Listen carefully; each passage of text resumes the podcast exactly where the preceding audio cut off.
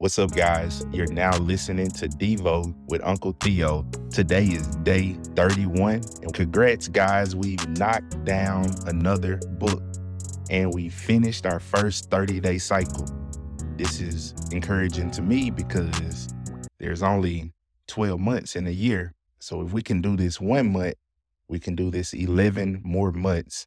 And I'm excited to look at the book of Leviticus with you because most people who make it out of Exodus tend to not make it out of Leviticus. And so if we could get through this book, we are way ahead of the pack. You're doing something that 90% of most Christians never accomplish in their lives. It is my desire for Leviticus to become highly devotional to you. My goal is for you to walk away saying, How could I ever stop reading at this book? I actually can't wait to get through Leviticus now and worship God through this text. This is my prayer and this is my goal. So let's unlock this book. Now, my first assignment is to prove to you that you need Leviticus. And I tried to do that with how Exodus ended. Do you remember how the book ended? Yeah, it ended with Moses not being able to enter the tabernacle. And Exodus proved to you that there's a need for holiness. And guess what the theme of Leviticus is? Holiness. And I don't want you to take my word for it. Listen to some of the verses in Leviticus. Leviticus 11:44. Consecrate yourselves and be holy, for I am holy. 45. I am the Lord who brought you out of the land of Egypt to be your God. You shall be holy. 19:2. Speak to all of the congregation of the people of Israel and say to them, You shall be holy, for I am holy. 27. Consecrate yourselves, therefore be holy, for I am the Lord your God. 22, 26. You shall be holy to me, for I am the Lord. I am holy and have separated you from the people that you should be mine. Had enough yet? You get the picture? Let's give you one more for the road. 21, 8. You shall sanctify him he shall be holy to you. For I, the Lord who sanctify you, am holy. That's the theme of our book. Now remember, the law is meant to teach. So now we're about to continue to learn the law. The first five chapters, we learn about the sacrificial system. Now, to learn the sacrificial system, you have to remember the three categories that we talked about God gave Israel their purpose, then that gave them their language, and then he gave them his presence. This is category number two. This is their language. The law, the sacrificial system is a language.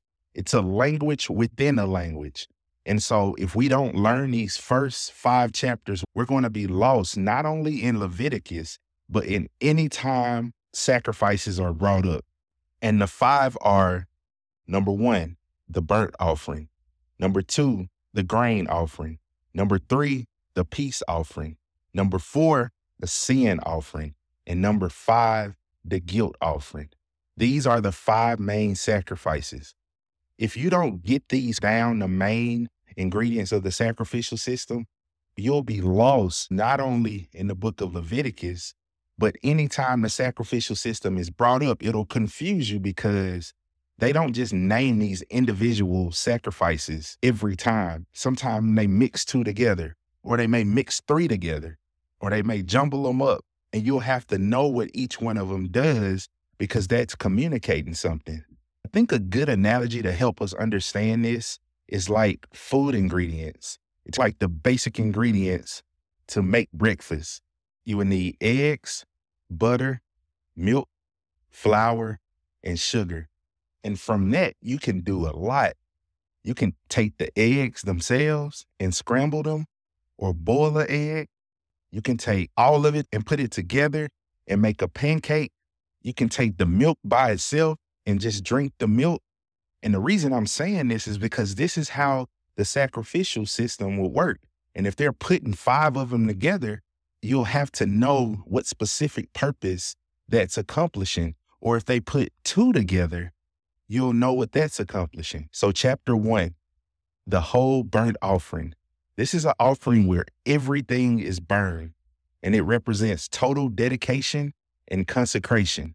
This one is very important. Remember, uh, all of these will point to Christ in some way. So if we can get the understanding of these sacrifices in this time, in this era, we can see better how they point to Christ. I'll read verse three. It says that if his offering is a burnt offering from the herd, he shall offer it a male without defect. He shall offer it at the doorway of the tent of meeting, that he may be accepted before the Lord. He shall lay his hand on the head of the burnt offering, that it may be acceptable for him, and to make atonement on his behalf. So this helps us that sacrifices make atonement. And remember what we talked about. This is a model. This is a administrating covenant and a model. The actual sacrifice of the animal didn't atone for your sins, but it gives you life within the system and you'll be in right standing relational with God within that system, just like the tutor that we talked about. But in order to have your soul saved eternally, you will have to look to what this sacrifice and this law points to. Verse 2 tells us it's an animal from the herd or the flock, a cattle, a sheep, or a goat. And so this is why we'll see words like ewe lamb or ram. And I don't know how many country folk listen to me, but got to do this for the city folk. So if you see ewe, that's a female sheep. If you see ram, that's a male sheep. For cattle, if you see heifer, it's referring to a female cow. And if you see bull, it's referring to a male. And for goats, this is just for entertainment purposes because the Bible doesn't use these terms, but the male goat is called a billy. It's where we get billy goat from, or buck, just like a deer. And a female goat is called a doe or a nanny. And notice in verse three, you're to offer without blemish. It points to Christ, right? Because he was the spotless, sinless lamb, the perfect lamb offered up for us. So you're to do that in the model to be in right standing within this system. But if you look at to what that points to, the promise, they wouldn't have known the name Jesus, but they would have known the promise. They would have known a lot of things about Christ without knowing his birth name. So notice in verse 4, why do you lay your hand on the head? This is the act of transferring of the worshiper's sin to the actual sacrifice of the animal. And it was likely done with the prayer of repentance and a request of forgiveness. In verse 5 and 6, he shall slay. This is very vivid. And notice that the person offering the sacrifice killed and butchered the animal, not the priest. You got to catch that in the text. Look at what a person has to go through. It's gruesome. It's showing them what the effects of their sin cost them. And not only that, they had to purchase these animals. It affects your bank account. Your bank account drops when you sin. And so you're feeling it from all angles. Verse 8 tells us that they were put on the altar and they would burn it. This is why it's called a whole burnt offering because everything is burned and offered up to the Lord. But notice 14. But if his offering to the Lord is a burnt offering of birds, he shall bring his offering from the turtle doves or from young pigeons. We don't see it here, but Leviticus 12 8 clues us in that this has to do with financial status. God is being gracious to say, if you can't afford something from the herd that I mentioned before, you can use a turtle dove. And look at the graciousness of our Father, just making provisions for everyone. And if this didn't trigger your mind, I'll help you. Guess what Jesus' parents brought when they brought him to the temple? They brought a turtle dove. This shows that Jesus was born in poverty. His family brought the poorest offering, which is a turtle dove. This shows that he is from a very poor family. You can go look at that in Luke 2 22 through 24. And a grain offering in chapter 2.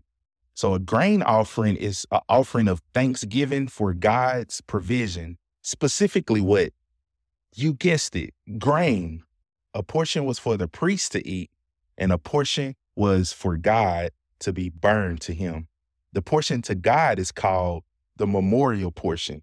Look at verse 2.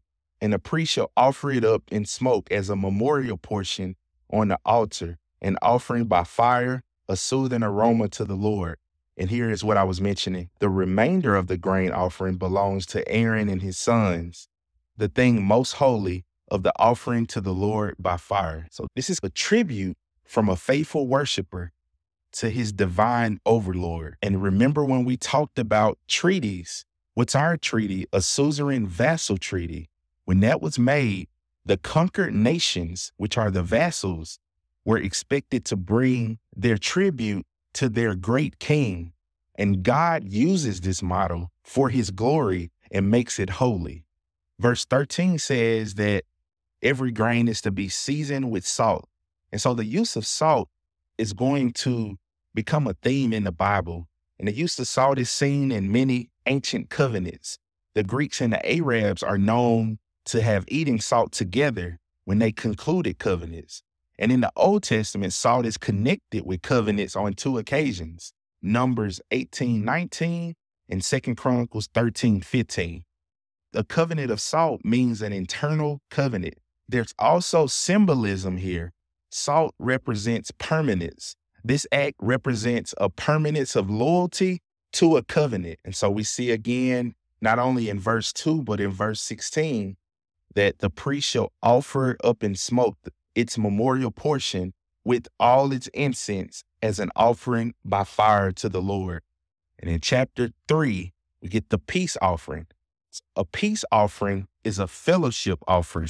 In fact, Paul uses this language of the sacrificial system because he knows Jesus fulfills it. He talks about it often, but I'll clue you in on a, a time he talks about it.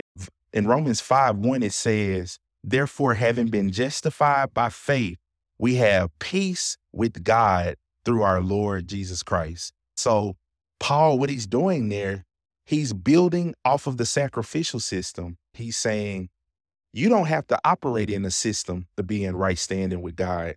You can be in right standing with Him eternally because Christ has given a sin offering for you and a peace offering for you. And now we can have fellowship with God on the basis of that.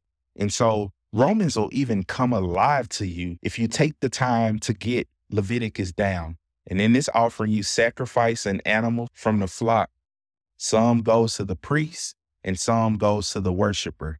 And in verse 16, it says, The priest shall offer them up in smoke on the altar as food, an offering by fire for a smooth aroma.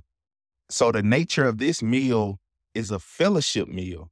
It's like celebrating your relationship and peace with God and with each other. The best thing that comes to my mind is a family reunion or a barbecue. But notice in verse 16, it says that the fat belongs to the Lord. And we joked about this before because that's the best part. The Lord wants the best part of the meal. And we talked about it in joke before. People, even today, love either the fat or the part around the fat because they say it's the most seasoned. And so you couldn't have that under this covenant. But I know a lot of people are praising the Lord today that they can have their part of the meat. And so we're going to leave off here, and we have two left the sin offering and the guilt offering. And I want you to notice something that all sacrifices aren't for sin. A lot of people don't pick this up. The first three are for worship, and the last two are for sin.